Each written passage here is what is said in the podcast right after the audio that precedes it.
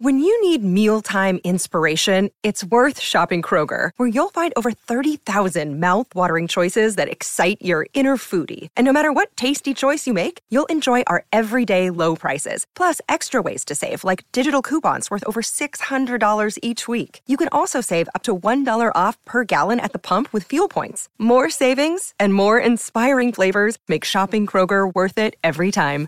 Kroger, fresh for everyone. Fuel restrictions apply. Another day is here, and you're ready for it. What to wear? Check. Breakfast, lunch, and dinner? Check. Planning for what's next and how to save for it? That's where Bank of America can help. For your financial to-dos, Bank of America has experts ready to help get you closer to your goals.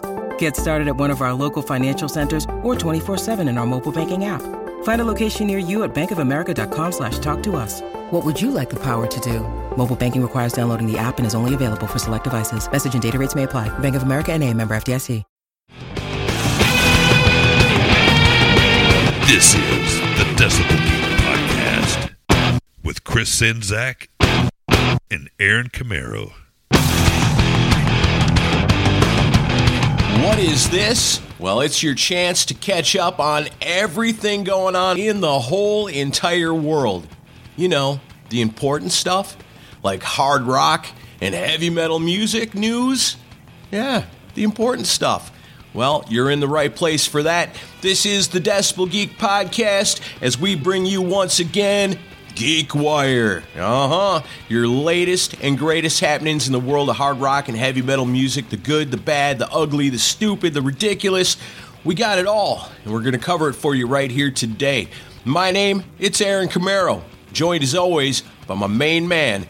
He's got his finger on the pulse. It's Chris Czynszak. How you doing, my friend? Merry Christmas. Same to you and same to the listeners. Um, nice to be back and uh, hope everyone's had a good holiday. And uh, we have uh, an announcement, yes, for uh, New Year's Eve, right? Yeah, we're talking about it. We really want to do this. and We're hoping everything schedules out right for it. We're going to do our very best to pull it off. And you'll know ahead of time before we do it because you'll have the link to come hang out with us on New Year's Eve. It's a Decibel Geek New Year's Eve celebration. We're going to count it down at midnight Central Time, but I'm thinking we're probably going to kick it off right around 9 o'clock Central Time. So that'll give us a couple of hours to get nice and primed for the new year coming, 2024. And also coming up, of course, we do it every year at the beginning of the year, our best look at the last year we're just closing out on, 2023, as we bring you our top 10 albums of the year. So that's coming up in 2024 as well. So we hope you can join us on New Year's Eve. Let's party together. Yeah, beats the hell out of trying to drive around in that insanity. Just stay home, open up your computer, crank it up real loud, and spend the New Year's Eve celebration with the Decibel Geek podcast. You are invited. Yeah, and I get to be uh, up at midnight uh, for a change, so you can watch me fall asleep live before the ball drops. Oh, yeah, that's going to be awesome. How exciting. Have some kind of sound effect that you'll play through your RodeCaster, like with, with an alarm clock going off to wake me up. oh, yeah. Yeah, I got this fancy RodeCaster. I never added no sound effects to it. I need to do that. Yeah, and maybe we'll get some of our uh, friends from the podcast world to come on and uh, celebrate with us. It's the end of another year and beginning of our 13th year doing this show. Wow, 13 years. Amazing. Yeah, Amazing that it's lasted this long. that's for sure. These guys still haven't given up. right, yeah. We're still out here. We're still flying the flag of rock and roll, letting the world know that it's still alive. And we got plenty of help from our heroes and legends of rock and roll because they're always doing crazy stuff, saying crazy things, and they end up in the news. We get to talk about it. Yes, kind of slim pickings on uh, news stories this week. I'll be honest with you, but I think we found some fun ones to talk about that'll be uh, entertaining. And of course, we can't waste any time because the newest development with the Kiss Avatar project has been announced, and they put out a little sizzler reel of uh, sizzle reel, not sizzler reel. That would be my reel Yeah, you're the sizzler. of uh, the more of the beautiful 2002 era CGI graphics of the band members, and uh, at the end it said a show is coming, and then it said in 2027. 2027 it's going to take to get it together for that. I don't know, man. I just don't know. It doesn't seem cool to me at all.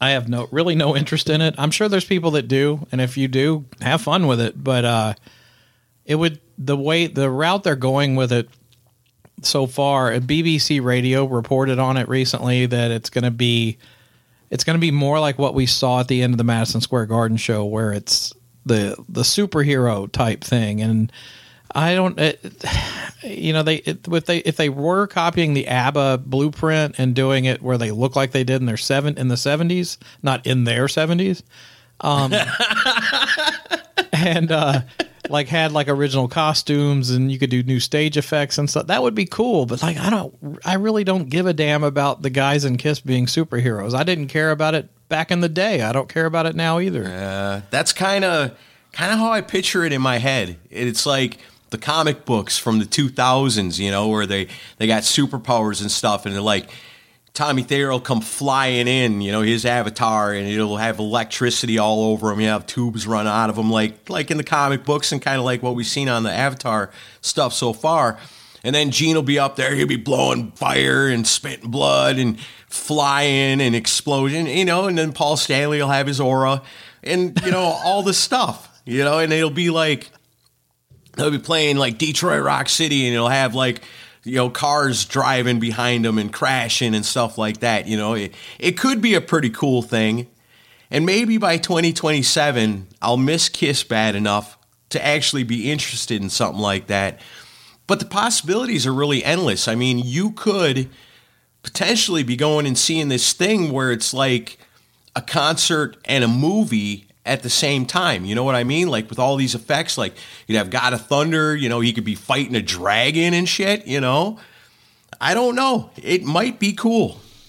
Maybe I mean, but I view it more as mildly amusing the route they're going with this. Because like even with the comic books, like when Psycho Circus came out, they had the comic series and the action yeah. figures and all that, and I didn't hate any of it, but I was also just kind of like, oh, that's kind of cool, and that was the limit of my excitement for it. Now, now I don't speak for everybody our friend Logan Seculo, who uh, he lives here in Nashville, has adamantly said how how excited he is for this. And yeah. I know I know a few people that that are hyped for it. I have to admit though, I I I love looking through scanning through comment sections on the the every announcement they make for this thing just to see what kind of the percentages are of excited versus don't like it. And man, it, it, it weighs heavily in the I don't like this category. Yeah, yeah, well, maybe by 2027, the technology will be so amazing that I don't know. Maybe it's just one of them things where Kiss thinks, you know, there's little babies out here on this end of the road tour that are too young to come see Kiss. By the time 2027 rolls around, those toddlers will be four and five years old, and their granddads will bring them to see the Kiss avatars and then this the cycle of spending continues. You know, the money is always going to be made. Like Gene Simmons' family is still going to be making money off of Kiss long after Kiss is buried and gone. Sure. After we're all dead and gone, this Kiss thing is going to keep going forever. Yeah, I used to think that I would outlive Kiss, and now I'm pretty sure I never will. so, no. Um, the direction I want them to go is like super realistic to like where yeah. you have little movie segments before and after the concert. Like before the concert, you'd have the Avatar Peter Criss, you know, show up hammered and then they get onto him and he threatens to quit the band, you know, and you didn't put my drum solo in fucking strange ways. I'm going to quit. You know, Peter Criss Avatar jumps out on a ledge, gets ready to kill himself. Yeah, by the time Gene and Paul talk him down, well, here comes Ace Frehley. Ace Frehley shows up in Nazi regalia. Oh, jeez. oh um, man. I would, yeah, because if I had that te- technology, I would have the most fun with it. Can you imagine a ni- 1985 Asylum era Gene Simmons avatar? oh man, the Maud of Thunder. But it might be to the point, like you said, realistic. Like if in the far future and they announced, you know, the Kiss avatars are going on tour and they're recreating the, you know, the Destroyer tour, for example. And they make it authentic.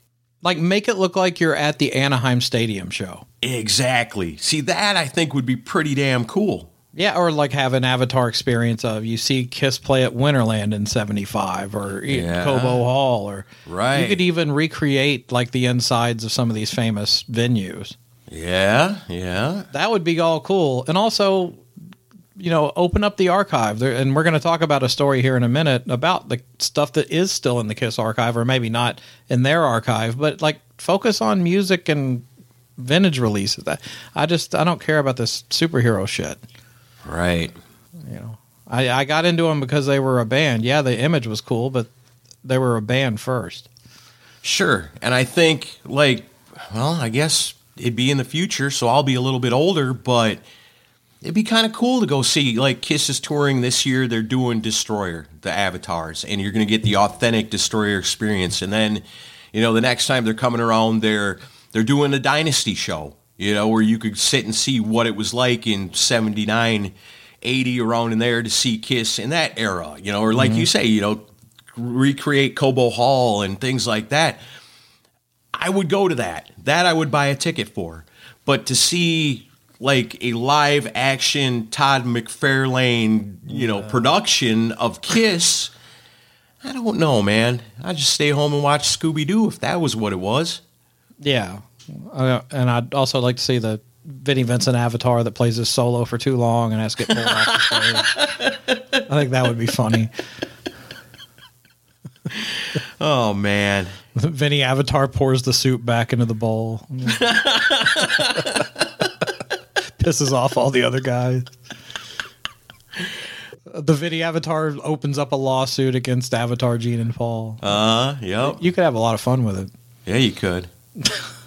We need to do another Kiss fan fiction episode. Yeah. this is really getting my wheels turning. what if Vinnie Vincent never poured the soup back into the bowl? Yeah, everything could have been different. And instead of taking the bowl and dumping it back into the soup, he sets it aside. And this small moment transcends and changes everything going forward with Kiss. The box set eventually actually comes out. You know, history just gets changed completely. Bruce Kulick stays with Michael Bolton. Michael Bolton becomes a giant hair metal hit Yeah. singer. Yeah, Eric Carr can't handle it and quits and starts his own band. that'd be interesting. Gene Simmons gladly fails in Hollywood, but takes on all kinds of B roles and shit just so he doesn't have to be in Kiss with Vinnie Vincent. No, Gene turns to porn.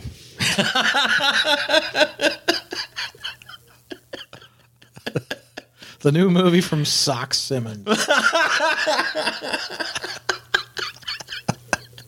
It's a pair of socks with a money symbol on it. Yeah, so there's a whole nother marketing line, a whole nother brand line ready to go. oh man. I, now I'm starting to see the brilliance in all this. You know? Yeah, yeah.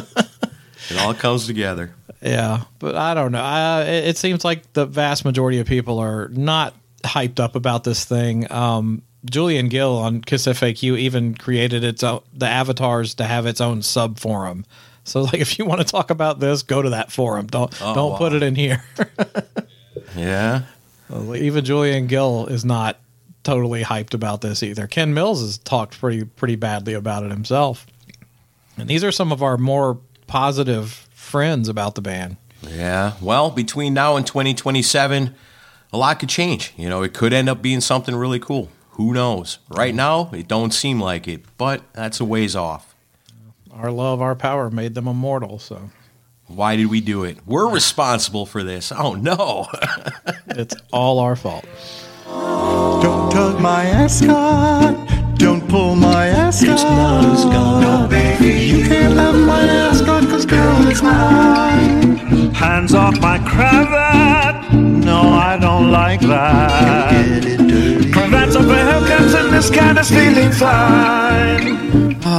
Ace Frehley in the news uh, about uh, in regards to the avatars. Um, he did an interview with Greg Prato of Ultimate Guitar and was asked if getting paid for the Spaceman makeup which is included with the Kiss avatars. And he said, "I get paid for the usage for merchant stuff, and I would consider this avatar stuff a merchandise ploy." But I just saw something the other day on YouTube that Gene is having second thoughts about the whole Avatar thing. But who knows with those guys? Every day is a different story with those guys. And to be totally honest with you, I really don't follow what they do very closely because I'm involved with my own career. Bullshit, Ace. Yeah, because everybody's always all asking. of this stuff. I mean, you kind of got to when every interview you do, everybody wants to talk about Kiss. You know, everybody wants to get Ace Frehley's hot take on what's going on with Kiss. Yeah. Can't escape it. All I know is if you really look up the USPTO website and look up the Spaceman makeup design, it's owned by Kiss. Huh. Well, then probably ain't going to get no money off it unless it's some kind of deal that goes with it. Yeah. But That he gets, he does get paid something for it for some, for certain uses. I'd have to dig up the actual paperwork again, but I saw that it, it it's registered to the Kiss Corporation. So he, I think he benefits in some way, but I, I don't know. It'll be interesting. I'm sure he's going to fight for this, though. I, I wouldn't be surprised if he tried to sue them for the use of it. the way I always understood it was that Ace gave it to Kiss, got paid off for it, but had concessions. But Peter Criss sold all his his rights to it completely and has nothing. Ooh, and there's I'm just seeing something at the bottom of this article. It's a screenshot from Twitter or X, I should say. And some fan uh, tagged Gene and Paul and said, "Does Ace own the rights to his makeup, or is he just babbling again?" And Paul Stanley said, "Does Ace own the rights to his makeup, or is he babbling again?" Fantasy, we own it. He sold it. Wow. Paul Stanley, way down there in the comment section. How do you Yeah. like that? Well, he must feel pretty strongly about it to be replying on X about it. Yeah. He usually just blocks people we know. Mm-hmm. Or threatens to put your name out there, your Do you wife's think- name. Do you think Avatar Sinking Stanley will come and try to annoy Avatar Paul Stanley? I hope so. Now that's something I'd like to see. Sinking Stanley kind of already is an Avatar, though.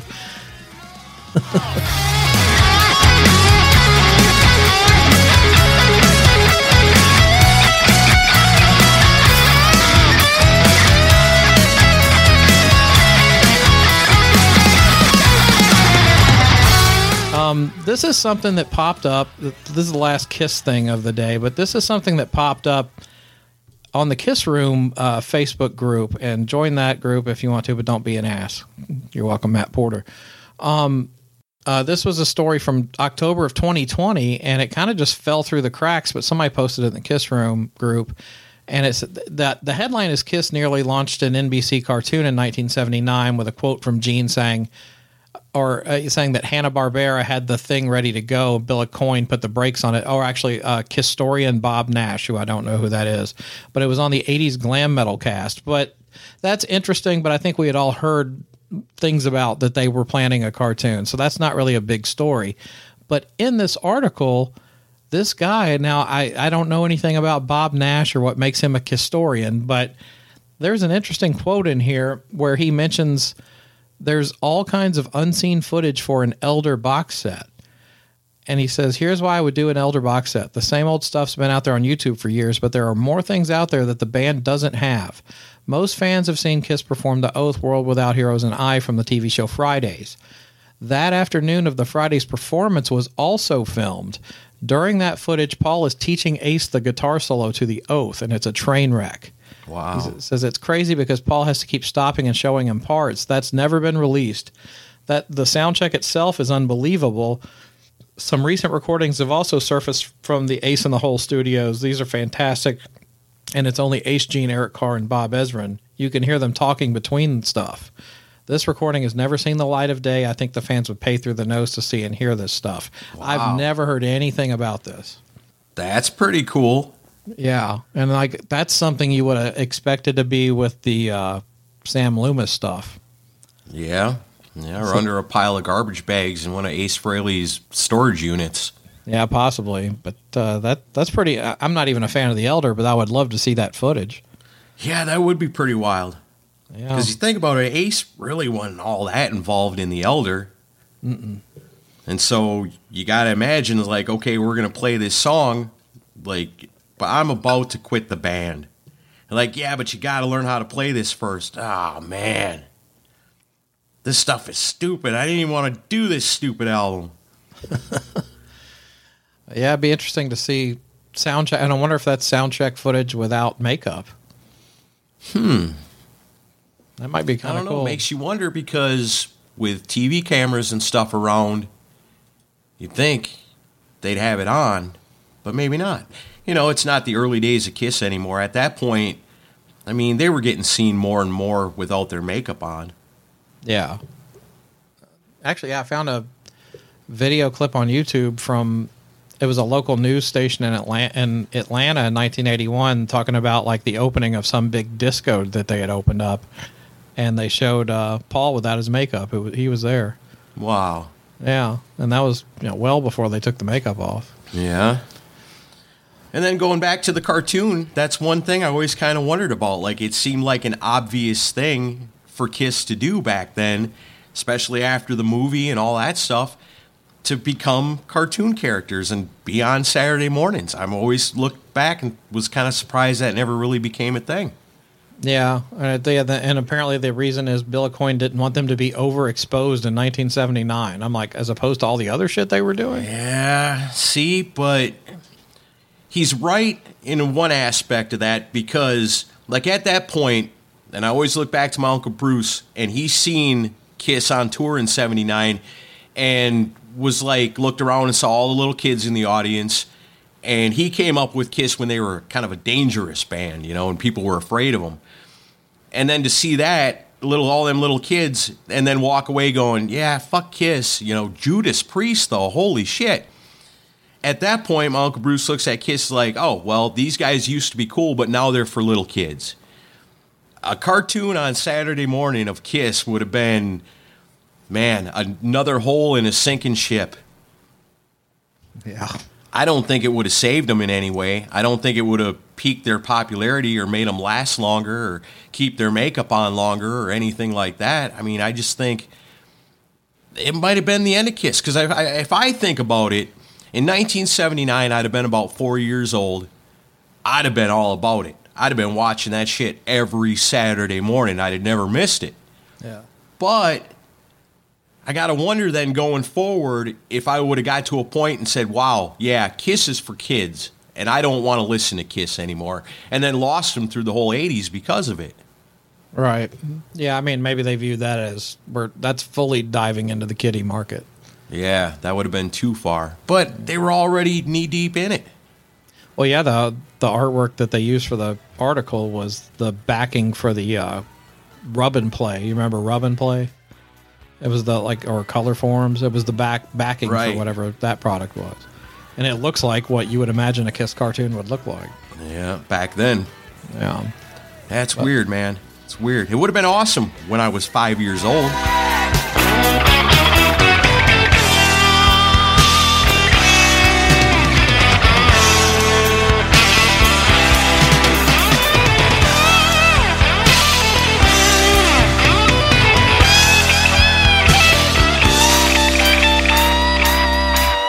Let's talk about a band we never talk about. Let's talk about Ugly Kid Joe. Oh, snap. I just played some Ugly Kid Joe on the last episode. totally being facetious. and they liked it. They liked it on Facebook. Did you see that? I did. Yeah, yeah. And then they listened to it and it was like, they're talking shit. No, but uh, Ugly Kid Joe bassist Cordell Crockett talked to Guitar World, and they had him reflect on uh, some of his favorite albums. And because at first he's talking about Sergeant Pepper, but the Van Halen part is he says uh, "Women and Children First from 1980. It says probably one of the hardest gigs to have as a bassist is supporting the greatest guitar player of all time. Add to that a singer who's as crazy as Patsy Cline and a drummer who uses four kick drums, and you come up with a guy who clobbers his bass and sings like a lark, Michael Anthony. Yeah. This, their third album, has the most high energy performances of all their records, in my opinion. I used to always go for the fast tracks on those albums. Romeo Delight and Lost Control are the shit.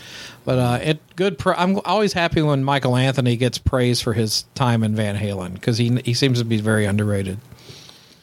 I would say so. But that's a lot of times the curse of being the bass player. You know, everybody's looking at the guitar player. And when you're in a band like Van Halen, holy shit, look at the guitar player. And then it's like, what the hell's the lead singer doing? You know, he's causing spontaneous orgasms in the audience. And then look at the drummer. Holy shit, look what he's doing. And then it's like, you know, how do you stand next to all that and stand out? Well, Michael Anthony found a way. You know, he really did. That's perfect explanation of it is beating the shit out of his bass and then singing amazing. Those backup vocals were so important to the sound of Van Halen that if you got rid of the, his Michael Anthony's background vocals in them songs, they'd all suffer for it. Yeah. Uh, so the article itself is about like favorite bass players and the songs that they affected. So his number one was McCartney playing on the title track for Sergeant or no Lucy in the Sky with Diamonds. Yeah. And uh, he the other picks are like Stanley Clarke, Earth, Wind and Fire, and the Brothers Johnson. So he had some varied taste. Yeah. Well, you look at Ugly Kid Joe, and they've always had that kind of funky flavor to them. Yeah. That's really, and like I said, you know, I've gotten into funk over the last couple of years pretty deeply. And that's always my favorite thing about funk music is the bass guitar. You know, the bass guitar, you you got to fucking rule that thing if you're going to be in a funk band.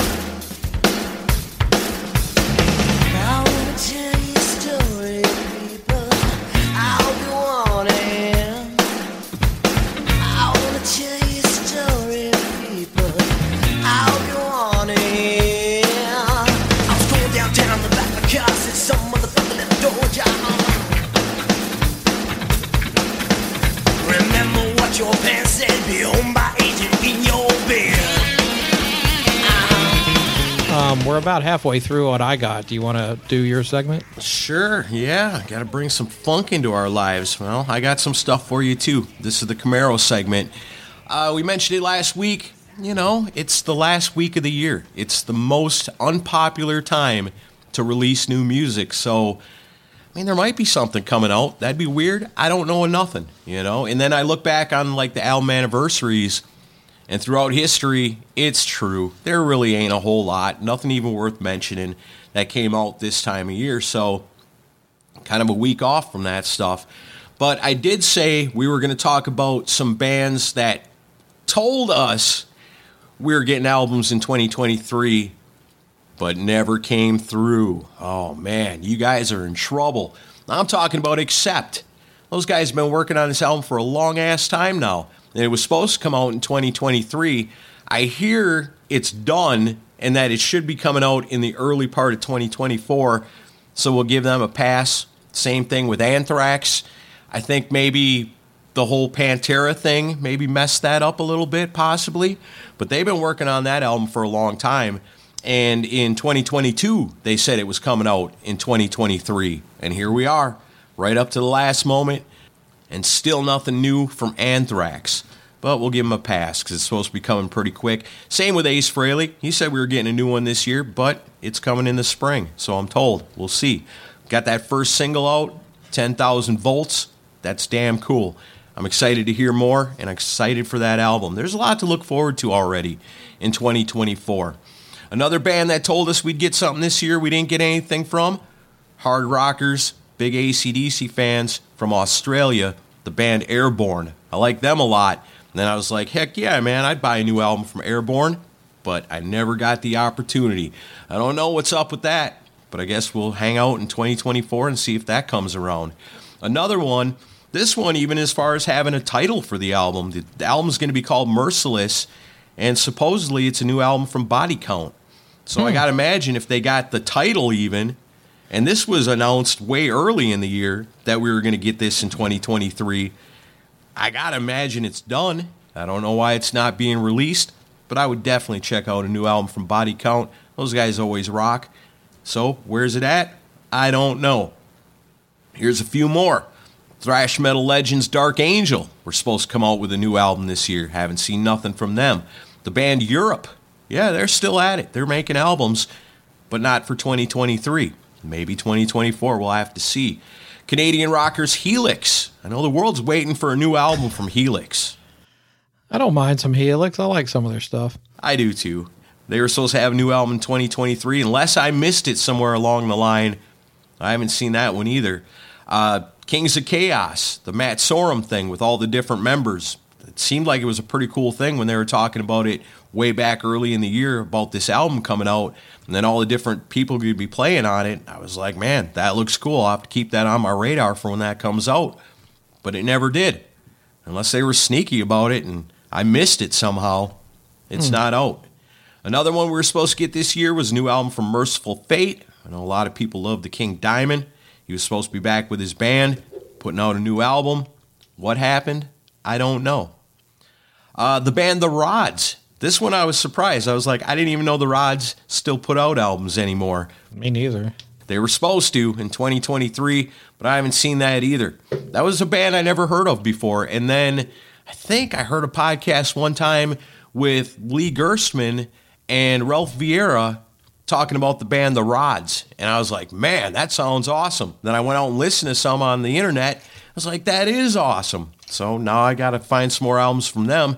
I was hoping to hear that new one this year, but nothing from The Rods. Where you at, guys? Uh, Trouble. Gone through a lot of different singers over the years. They got a new one now. Maybe that was part of the problem. I don't know. But we were supposed to get a new album from Trouble this year. I haven't seen it. And then the final one I got on here, this is one that everybody's been holding their breath for for a long, long time, I know. In 2023, we were supposed to get the new one from the Vinnie Vincent Invasion. Judgment Day, Guitar Mageddon 2. Where's it at? It's in Vinnie's house, and Is it with the box sets? it'll never come out. Trust me. Well, I mean, just add it to the list of the box sets and everything else. Well, I don't, I don't think he's actually taken orders for this one, at least. But there was a time, like not that long ago, where I was talking to somebody who was seemingly in the know that told me that this was supposed to be like a real band effort. Like there was a singer, there was at least a drum machine, I got to imagine. I can bet on that. and it was supposed to have songs. Like it was supposed to be like a real album, not just a whole album of blah, blah, blah, blah from Vinnie Vincent. Mm-hmm.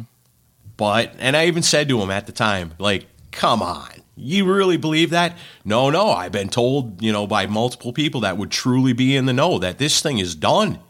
And I go, oh man, I don't know if I buy that. And he say, I'm telling you, you know, the guys that told me this are very trustworthy. I'm like, well, I'll believe it when I see it. We haven't seen it in 2023, and like you said, probably never will. It'll be out in the spring. right? Yeah. No, I don't believe that. I didn't say what year. Yeah, the spring of 2027 to coincide with the Kiss avatars. How awesome! If Kiss can wait that long, so can he. That's one I don't mind waiting for. Well, from what I hear, if you enjoy getting verbally abused and not allowed to say much of anything, join his uh, Vinnie Vincent Euphoria page. the only thing allowed is praise. Oh yeah, and no no mention of uh, other than Robert Fleischman, no mention of ex invasion members. I'm glad that he's grown up and moved on from all that.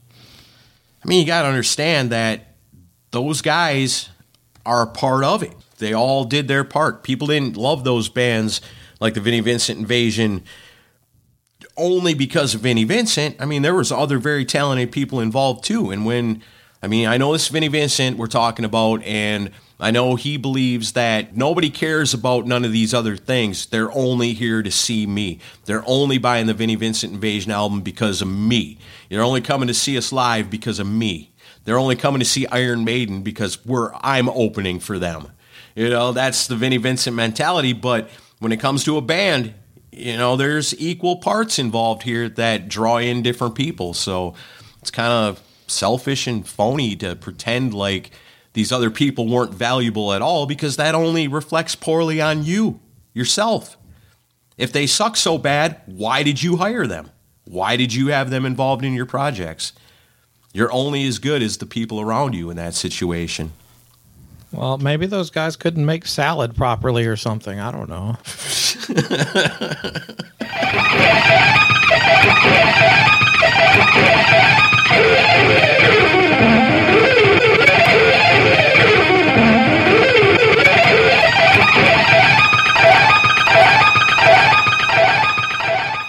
Salad shredder. So those were ones we're supposed to have in 2023. Have not seen them. Maybe 2024. It's right around the corner, so we'll see. And there's a lot of other stuff I'm told is going to be coming our way in the next year. And as always, a lot of surprises. They had some pretty good stuff this year, and we'll go through all that when we do the best of 2023 in just a couple of weeks. And then let's see, since we don't have no real album anniversaries and we don't have really anything to look forward to this last week of the year, then I'm going to go ahead and jump right to the Rockstar Death Days. Thankfully, not very many, but we got a few on here we definitely want to talk about. We want to remember back in 2022, passed away at the age of 50 from a heart attack, the godfather of pretentious punk, Joe Strummer of The Clash. You a Clash fan? No, not at all. Never understood the appeal of that band. I mean, I might like one or two songs. You can't deny "Should I Stay or Should I Go" is a catchy tune, but Yeah. I I never saw what the big deal was in them. This is a this is my tribute to Joe Strummer. Well, you know, and I kind of agree with that because the Clash is kind of a weird band because people say, oh, they're such an important part of punk rock. But these guys were like the, they were suckling at the tit of the Sex Pistols. You know, they were, the Sex Pistols were the shit in England at the time when punk was breaking. And then the Ramones come to the UK and do shows, and then bands like the Clash see them. But when it comes to like punk rock, I don't know. The Clash is almost more reggae than they are punk. When I listen to the music, I was always confused by that. Like these guys are punk rock, but they don't really sound like a punk rock band. I never got into them much. I just and I love how David Lee Roth clowned on them at uh, Yeah. the uh, what was it uh, the Us Festival. Us Festival in '83. Yeah, that was that was a, a thing. That was where the Clash was acting like you know how the Clash does. You know, fighting for the poor and hating on the rich, and and then they pissed off all the promoters at the show, and the promoters put a big sign that showed a picture of the check, giant behind them for what they were getting paid, which was quite a bit of money. That was insane amounts of money. But there are Clash songs that I do like. Like you said, you know, um, Should I Stay or Should I Go is catchy as hell. I like the song Train in Vain. I love the song Guns of Brixton. You know, so they've got some cool stuff. But yeah, just a handful of things by the Clash I like. Can't deny, you know, Joe Strummer influencing guys like Bono and John Cougar Melons and kind of rock and roll that, you know, we're going to talk down to you and tell you how you should live kind of thing, you know. It's a whole genre. Here's something I learned about Joe Strummer. When he was a young dude, they came to him and said, Hey, there's this girl from South Africa, and she's about to get deported from the UK. We'll pay you whatever amount of money it was to marry her so she can stay in the UK. Just on paper. We'll pay you. All right. And he said, okay. And he took the money and he bought a guitar, and that's where his musical career began. Off a sham marriage. Yeah. That's funny. And then years later, the poor guy fell in love and wanted to marry his girlfriend, and then he couldn't do it because he couldn't find the chick he was actually married to. it's crazy how things work back then. I guess you still do that nowadays if you had to. I, as long as they don't find out that you're doing it for those reasons, yeah. Right, yeah. You know, don't follow the money on this one. No, we see the Clash as we have a mission. You know, we, we have to bring rebel rock to, to, to the same, to be bigger than, than uh, music that has no meaning, such as, say, heavy metal. All right, here's one that's near and dear to me. And this was a band that, outside of one song, I didn't know nothing about them. But after years of doing this show, which this is amazing to me, like 13 years of doing this has made me such a better fan and a bigger appreciator of rock music to be turned on to stuff. And this was a band that you really turned me on to because the only thing I knew about Mountain was, of course, Mississippi Queen. That's the only song I ever heard from them. But then one time years ago, you played that theme for a western something. from an imaginary western. That's it, theme from an imaginary western, and that's a crazy ass song. And the guitar playing is so good in it.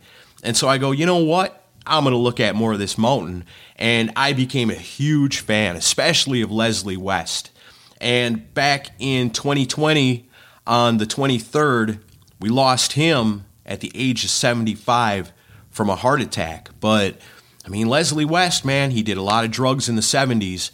And he even kind of attributed the fact that they did so many drugs and partied so much that they kind of hurt themselves to not be bigger than what they were because you look back on them now and Mountain's classic example of a one hit wonder. Yeah. But they had a lot of albums, they had a lot of great songs, and you know, he said their own bullshit kind of messed them up to be bigger than what they were. Took him a while of partying to realize that, so he gets clean in the 80s, just in time to be diagnosed with diabetes, which Leslie West was always kind of a big dude. Mm-hmm. His nickname was the Great Fatsby. Yep. Yeah, that's what they called him. And so he's got diabetes and he kind of lives with that. And then in the 2000s, he gets bladder cancer, but he beats that.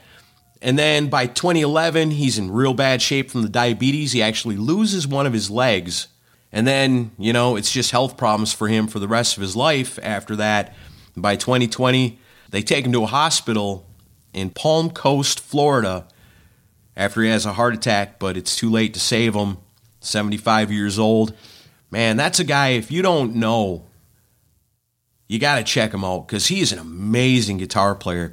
And some of those albums from the 70s, like there's one called uh, Nantucket Sleigh Ride, Yep, that's a good one. and that's got some really, the whole thing's not, it's not a perfect album or nothing. There's, with Mountain, there's always some weird stuff mixed in there too. But there's a handful of songs on there that are just outstanding. And then he did a lot of solo albums over the years too that got a lot of cool stuff on them. So check you out some Leslie West. And this time of year, you definitely want to remember him.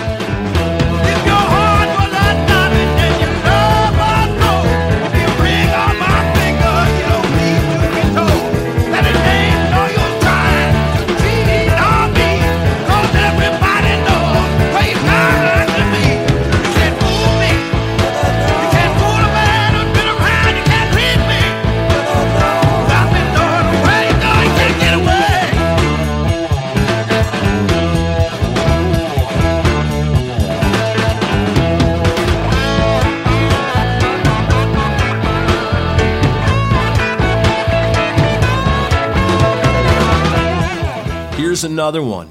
Wow. 1983. That can't be right. 39 years old. I don't know if that seems right. I might have to look that up.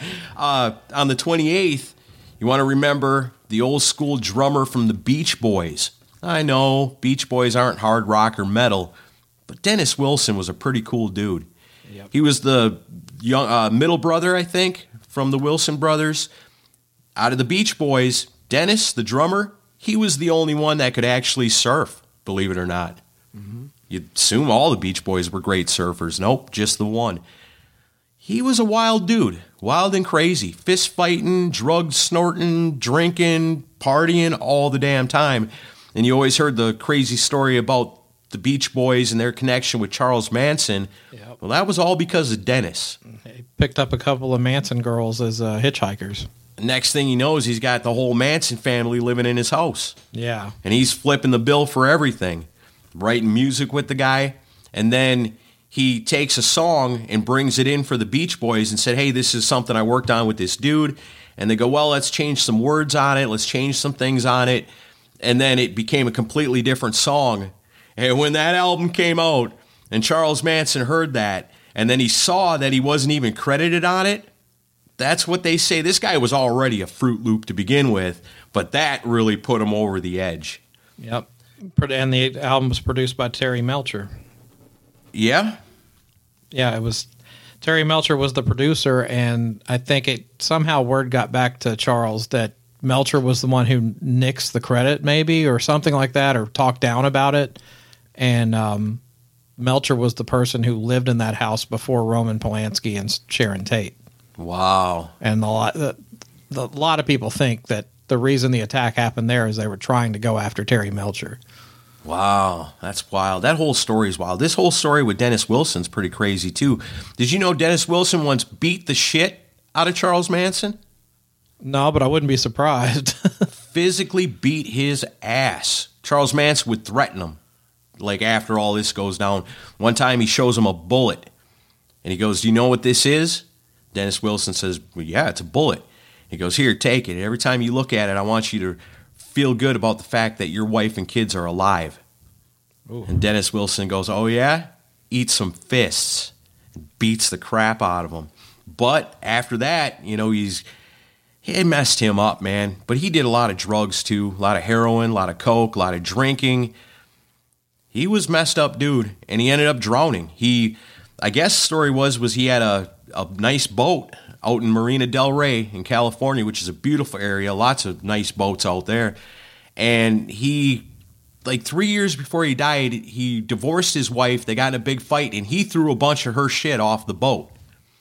And then years later, he's all buzzed up and says, You know what? I'm going to do a little diving and see if I can find some of that stuff. And while he's down there, something goes wrong. Maybe the fact that he was all messed up while he was trying to do it, and he ended up drowning. Kind of a cool part of the story. I mean, it's it's all sad, and it all kind of sucks, and it's it's pretty good read if you want to check out how his life went. well, it, it didn't suck for everybody. John Stamos got a job out of it. Oh yeah, Uncle Jesse. but uh, when he passes away, he wants to be buried at sea. He's a beach boy, right? That makes sense. And that was his wish. So they want to do that, but his brothers don't want him cremated.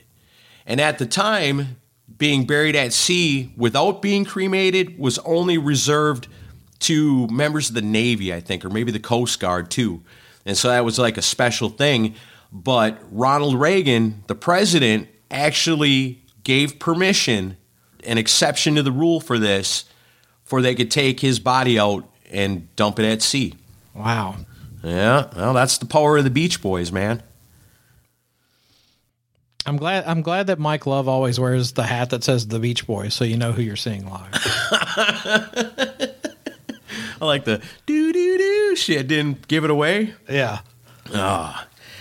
You know, if that's a band, you know, like you listen to the Beatles and you go, yeah, you know, I can understand why the older folks were all crazy about them. You listen to the Stones, go, yeah, I understand why they were so huge back in their time. And then you think, well, the Beach Boys must have some good stuff too, right? And you try to listen to the Beach Boys, like I just pick random albums and go, I'm going to check this one out. And it's like, man, I just I can't get into it. There's very few Beach Boys songs that I go, yeah, this one's awesome. I like this a lot. Not really any I could think of. I'm not like a super fan, but I mean, I like pet. You don't like pet sounds? I don't know. Maybe I haven't spent enough time with it. I mean, like good vibrations. I mean, it's that's good. I guess that's cool. But uh, God only knows. That's a great one. yeah, it's a good ballad. I guess. Yeah. It's. I mean, it's just not. It's not hard rock or anything, but it. it No, I like it for what it is.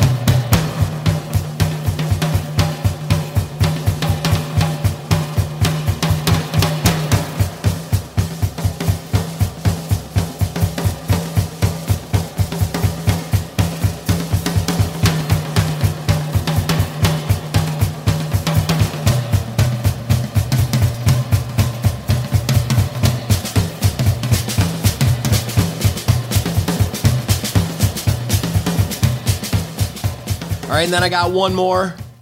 Clearly, obviously, everybody probably already knows this one. On the 28th, one of the most important figures and legendary rockers of ours or anybody else's lifetime. If anybody deserves to have an avatar made out of them that lives forever, might be this dude right here. Lost him back in 2015 at the age of 70. The one and only Lemmy. Still feels like yesterday, really.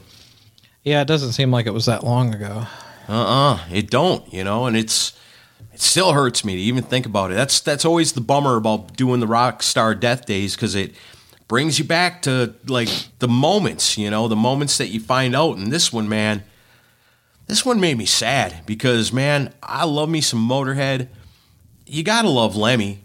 Every interview he ever did that I ever seen was like, man, this guy is the coolest. You know, not only is he the awesome rocker up on stage and coming out with these amazing albums, but like you'd see him on the VHS tapes and it'd be like Ask Lemmy, you know, and he'd be funny, but he the things he'd say, you go, man, that guy's cool as hell. And he was more than just a rock star. He was somebody that you would look at and go, man, would I love to hang out with a dude like that? You know, so cool. Or sometimes you get the impression like what you're seeing on stage, what you're seeing in the rock videos, that's not really how it is. But with Lemmy, it's legit. Like everything this guy says and does, that's really him. That's like in the decline of Western civilization, part two. You look at the shit Paul Stanley's doing, and you look at the stuff that Ozzy's doing and Gene Simmons is doing. But then you look at Lemmy, and it's like, that's the real thing right there. Yeah, he just went up on a hill and with his jean jacket and answered questions. You know, Yeah. and, and it was it was just as captivating as anything else in the movie. If not more so, because it's Lemmy and everything he's saying is so damn cool.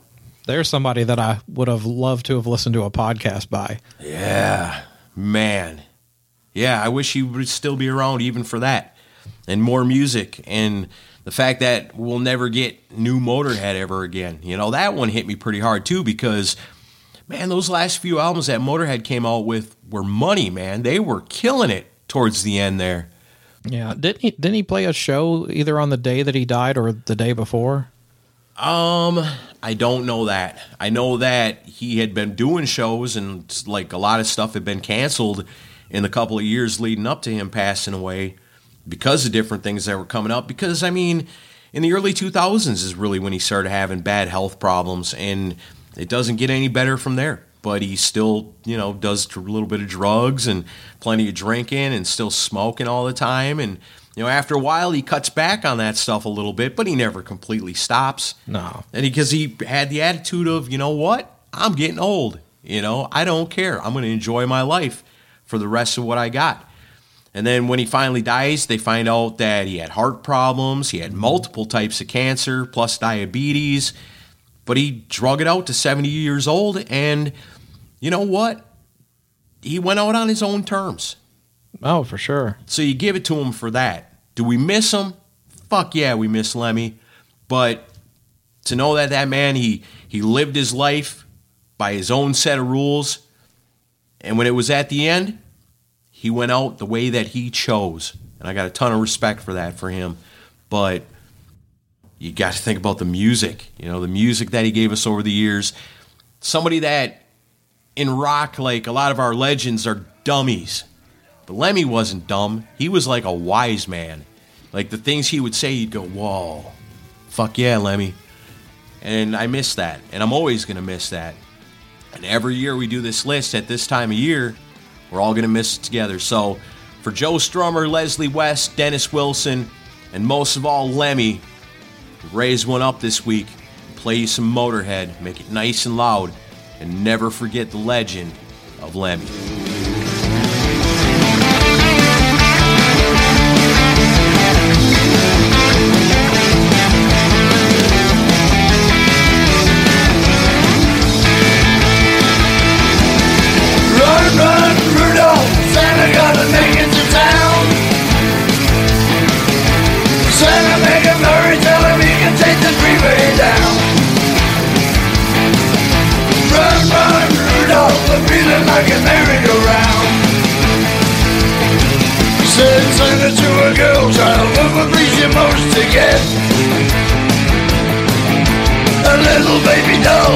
Cry, sleep, drink, and.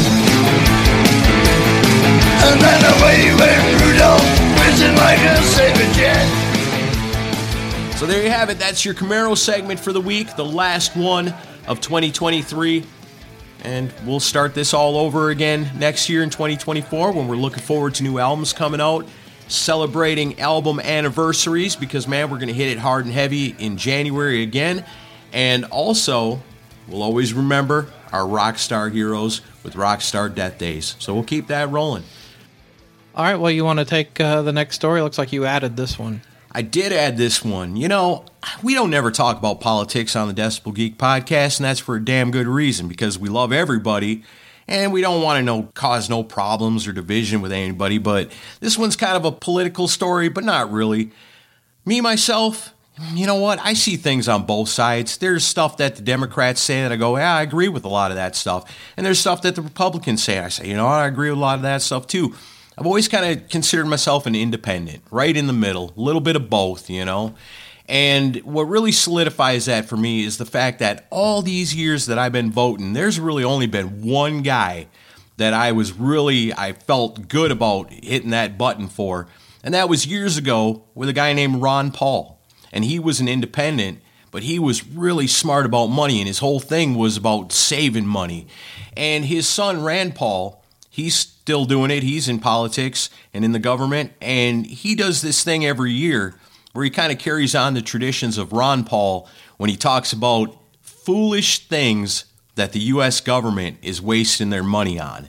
And every year, it's a pretty wild thing to see because you look at it and go, that's where my tax dollars are going. and there's a lot of times there's some pretty ridiculous stuff on there.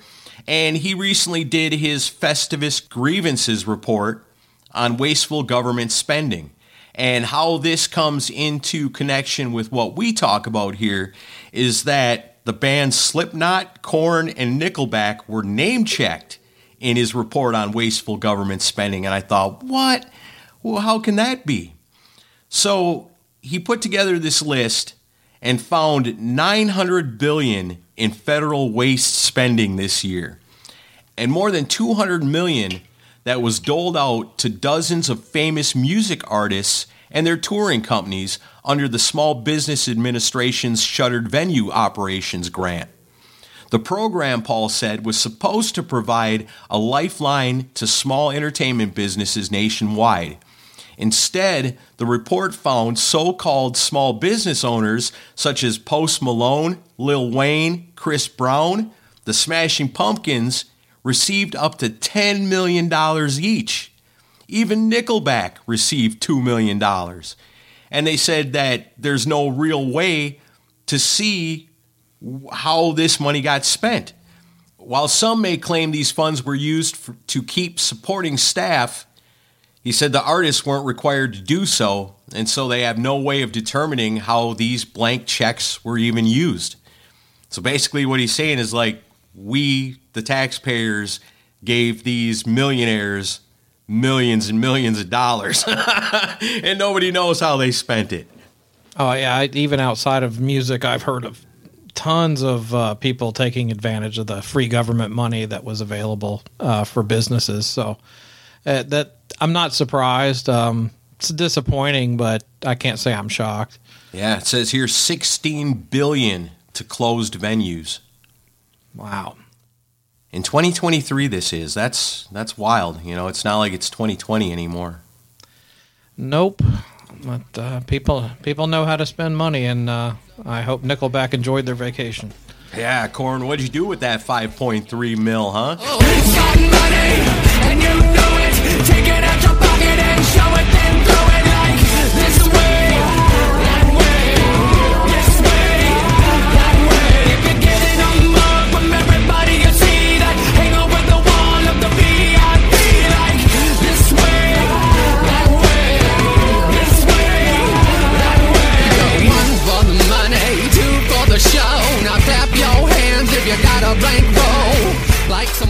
Well, you ready for the clueless headline of the week? Yeah.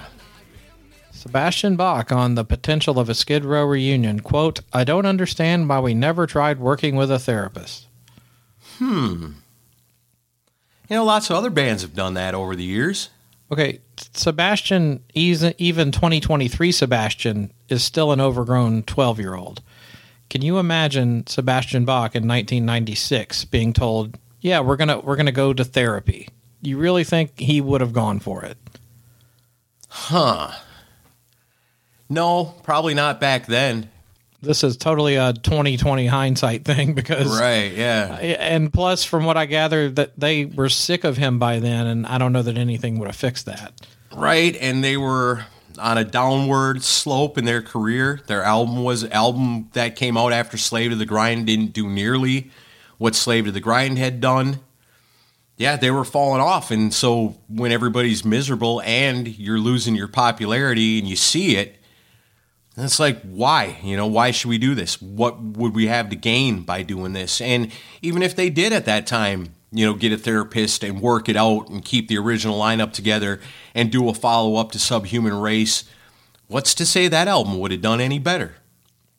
I think they had just the level of success they were going to have, and they they peaked with or without Sebastian. I mean, the peak had already hit, and Yeah. times were changing. So I don't know that the albums would have sold any better. And at this point, I think they missed their reunion window anyway for when the the demand would have been the highest. I don't think there's much demand for it now, and. You know, Rob Affuso appears in his new video, and I saw an interview with Rob that, where he said that uh, I think in the last ten, like ten years ago, they were they were really close to having it ready to go, and Sebastian, or he said he just said it was a text message exchange that screwed it all up. Now that confirms what I've heard from people in the know that Sebastian fucked the whole thing up with some comments he made in a text thread. Yeah, see, I don't know. I would still think today, if they said we figured it out, we know we're going to do it, it's going to work, I think it'd be a pretty big deal, but I don't think they'd be like, you know, the Def Leppard package with all those bands. I don't see Skid Row on top of one of them. I could see them down below, like being one of the bands that opens for Def Leppard, but I don't see them as this is the tour, you know, the reunion of Skid Row on top. And then, you know, Motley Crue, Poison, Steve Miller Band, you know, bands like that underneath. Yeah, I don't. Sebastian plays theaters at best, and so does Skid Row right now. And I get, Right. I can't see the attendance jumping that much more. I think, yeah, I think the novelty of it would get them on some festival shows, but they would not be headliners, No, I don't think so. And that's not enough for Rachel and Snake to put up with him. And yeah, it's not worth it. You know, I mean, if they came back and said, "We guarantee that you, we're going to put you on top of this tour with some good supporting bands underneath you, and we guarantee you're going to sell out arenas just the same way as Def Leppard is, and even if you don't, you're going to get paid the same either way, big big money." That might be something to consider, but to say, "All right, we're going to put you back together with with Sebastian Bach," you don't like it and also you're not going to elevate or make much more money than you are now with your new lead singer that you've got. At that point, it's like, well, then why would we do that? We're actually happy with the guy we got now. We're actually putting out new music like they did last year. And so there's no real benefit to counteract the pain in the ass that it would be. Yeah, and Snake and Rachel own most of the publishing, so any radio spins, they're making bank on all that. Yeah. And then the therapist would say, Guys, I totally understand your problem. Do not reunite with this guy. Yeah, exactly. It's just not worth it. I think a therapist would need a therapist after dealing with Sebastian Bach. Yeah, that's possible. I couldn't imagine being in, in a room with him for more than an hour personally. No, if it was just you and him locked in a room together, oh God. He's just he's too fucking over the top. yeah. And he'd get mad. He'd say something wrong and he'd get mad. And be like, I didn't mean it like that. Fuck you. I'm to kick your fucking ass.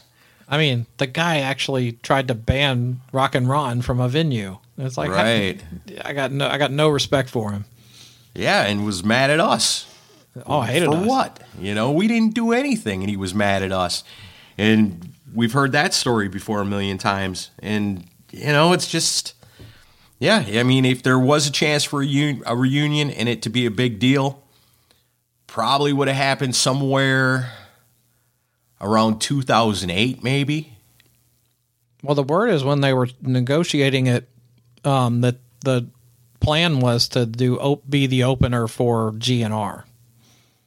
Yeah, see, that would have been pretty awesome, and I think more people would have probably came out for that. Yeah, that was the rumor I heard. But anyway, never going to happen. that could have been really cool. And maybe, you know, because Sebastian Bach is always so far up Axl Rose's ass, maybe he would have been on good behavior because of Axl Rose. You know, like, oh, I don't want to upset this guy. You know, he actually had Axl Rose appear on a couple of songs on his Angel Down album all them years ago. Yeah, I think if GNR was the headliner and Axl was around, and at least he was the guy at, in you know in charge of the show, I think Sebastian probably, for his sake, would have behaved himself. That would be the only way. Yeah. Although hell, Ted Nugent couldn't get him to calm down when he did that fucking VH1 show, and, Right. and he idolized Nugent. Savage animal, man. That rolls right off the tongue. Oh, boy.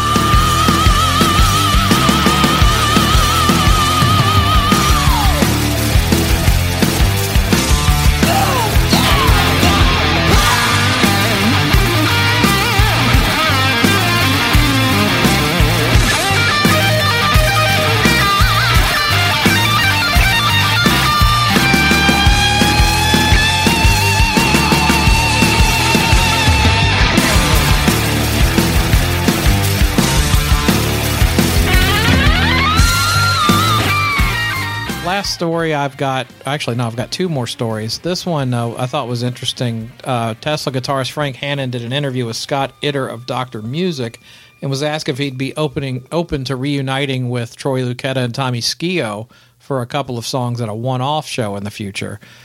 And uh, his quote was, "If we plan the final show, like the last one night, this is going to be it. This is the big ending party. Personally, I'd probably be open to that. But going on the road, living on a bus, and trying to rely on somebody for more than one show, it's like being married. And once you get divorced, you don't want to be living with that divorced person again." And you know, he goes on to praise their playing and everything. Um, but uh, sounds like if it's not the final show, he doesn't want to play with either of them again. Yeah, I think more Tommy than Troy. It seemed like I read that article too, and what's cool is that he like he really, really praises the guitar playing of Tommy Skeoch. You oh, know, Oh, yeah. so he doesn't take that away from these guys their talents at all. You know, he really recognizes them for it, and even goes as far as calling Tommy Skeoch one of the best guitarists he's ever heard. But that's one of them things, you know. Tommy's a different guy, you know, and Yeah. he- he's a little wild. He really is. But he's a cool dude. But he's another one, too, where it's like that time we interviewed him, he was so cool and so nice. But you also kind of got that vibe of, you know, yeah, I could see being around him all the time might be a little taxing if you're just like trying to do your job and live kind of a normal life. You know, he's he's a little wild. Yeah. And you know, he's playing in uh, the band Bad Marriage now. Yeah. And you know, so this kind of nixes what I thought was happening, or maybe it doesn't. Um, I know when he got that gig, because like Bad Marriage before that had done a run of shows opening for Tesla, and I think Brian Wheat has some involvement from the management side of that band, and so my conspiracy theory at the time was he's in Bad Marriage as a tryout to possibly get back in Tesla Yeah. but but doesn't sound like it from what Frank's saying. Sucks though, and I don't. All respect to Dave Rude, he's a great player and he plays the parts really well. But Yeah. the combination of Skeoch and Frank Hannon, man, geez, there's some amazing like dual leads and stuff that those guys did. I'd love to see them play together again. yeah, without a doubt, one of the greatest guitar duos of all time. Very underrated guitar duo. They don't come up much in, in conversation, but they're great. And then you look at Tommy Skeoch, like I said, he's a little wild. And then you got Tro- Troy Luccketta, who's the complete opposite. So Yeah. you got you're touring with the devil and the angel at the same time, and you're trying to stay right in the middle. yeah, well, like you know, we've been fortunate to talk to Troy a number of times, and when the impression I don't know about you, but the impression I always got is like I'm picturing him on the bus with the guys in the band. It almost feels like Troy came off as the dad, yeah, yeah. but the cool dad, you know. Uh, but he just always seemed a little more on the serious side than the other ones. Right. And such a sweethearted guy. He was Very so nice nice. guy. Yeah, Um, I could see they'd be tough hanging out with Troy sometimes too, because then you have to feel like you're on your very best behavior all the time, or you might get scolded. Yeah, with Tommy, it was the opposite. You, you didn't know what he was going to say next. Right, uh, like- very honest, but probably to a fault if you're in a band with him. Hanging out with Tommy, it's like, oh shit, we might get arrested tonight, you know. And Yeah. hanging out with Troy, it's like, I better watch my p's and q's. yeah. yeah, you don't want to disappoint Troy. right. Exactly.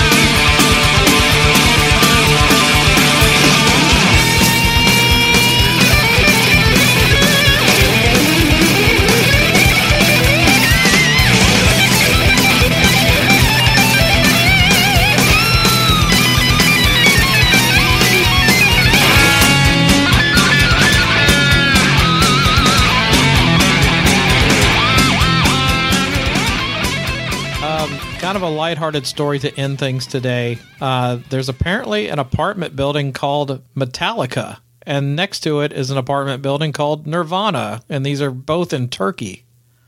Well, that's weird.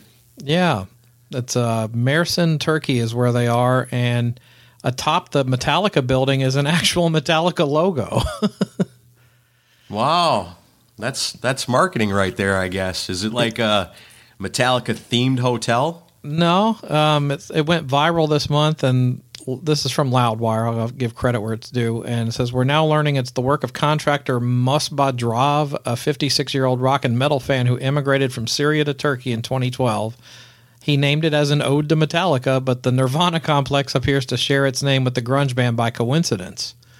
And he said, when I started the, this building, this construction, I plan to give it the name Metallica. Why? Because I like this band. I like this music, hard rock, speed metal. And he says Megadeth, Def Leppard. Okay. Um, and then uh, he said that while the adjacent apartment building is called Nirvana, the outfit that built that structure was uninformed of the moniker's musical significance. He says they gave it the name, but, but they don't know the meaning of Nirvana. They're one company, and I'm another company. However, he is already he already has the name for his next building ready. Can you guess what it is? Hmm. I don't think it'd be Megadeth. You don't want to call it something like that where people would be scared to stay there. Mm. Um, I don't know. Pantera. No, he says I will give Guns N' Roses the other construction. Wow. he says, and I will put the logo in the entrance, and I will sign it. Welcome to the jungle. Wow. Can you not get in trouble for something like that? You would think you could, but I guess if I'm in Metallica, I'd just probably be like, "This is too cool. Just let them do it." I don't right. know. It's in Turkey. You know, it's not I mean- like not like you're opening the the Kiss Hotel in Los Angeles, California, or anything. I don't know, but I mean, he's straight up using the Metallica logo on top of it, so that's definitely That's wild. copyright infringement. But Yeah. we'll see what happens. Boy, that's weird. I saw that on Loudwire. I'm like, this is just goofy enough to end the show with. I, I guess, man, we like if you were a Metallica fan and you found yourself in Turkey, you might want to stay there and get your picture taken on top of the building with the giant Metallica sign. Yeah, kind of cool. Kind of cool. I heard Josh Toomey already booked his tickets to go over there. What are you going to Turkey for? Just stay in this hotel. Yeah.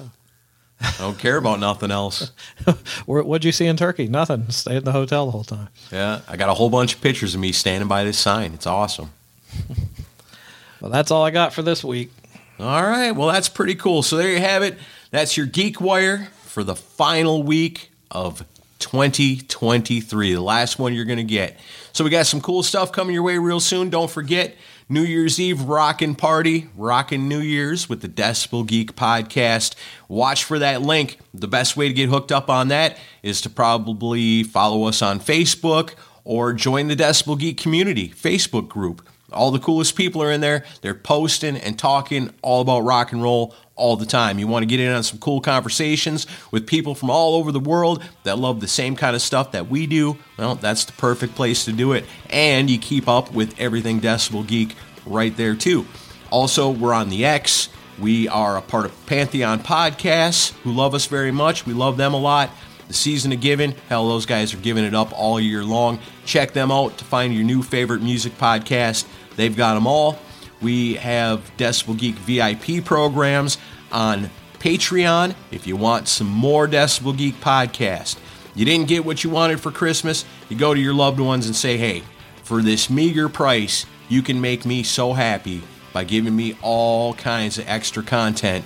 For years gone back, we've been doing this. You got hundreds of hours of extra stuff that you've never heard before. Check us out on Patreon. Look up Decibel Geek. Get in on that.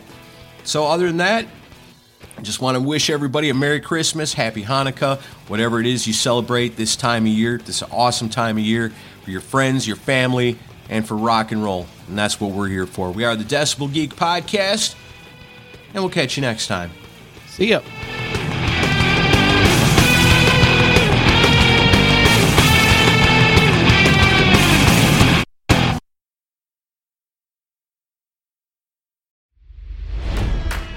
It's NFL draft season, and that means it's time to start thinking about fantasy football. FantasyPoints.com features industry leading experts and prognosticators using proprietary hand charted data to help you score more fantasy points. FantasyPoints.com is the place to go for whatever kind of fantasy football you play. Whether you play fantasy football, daily fantasy sports, or do a little bit of everything, Fantasy Points has the meticulously researched content to guide you to victory. And why wait for the fall? Fantasy Points also covers the new spring football league, the UFL. Join the guru, John Hansen, Scott Barrett, Joe Dolan, and other massive names in the fantasy football universe with an exclusive offer. Use code Pantheon for 15% off any fantasy points package, including the all in package, with access to every article, tool, and data nugget that Fantasy Points has to offer. That's fantasypoints.com and code Pantheon for 15% off at Fantasy Points. Fantasypoints.com, code Pantheon. Score more fantasy points.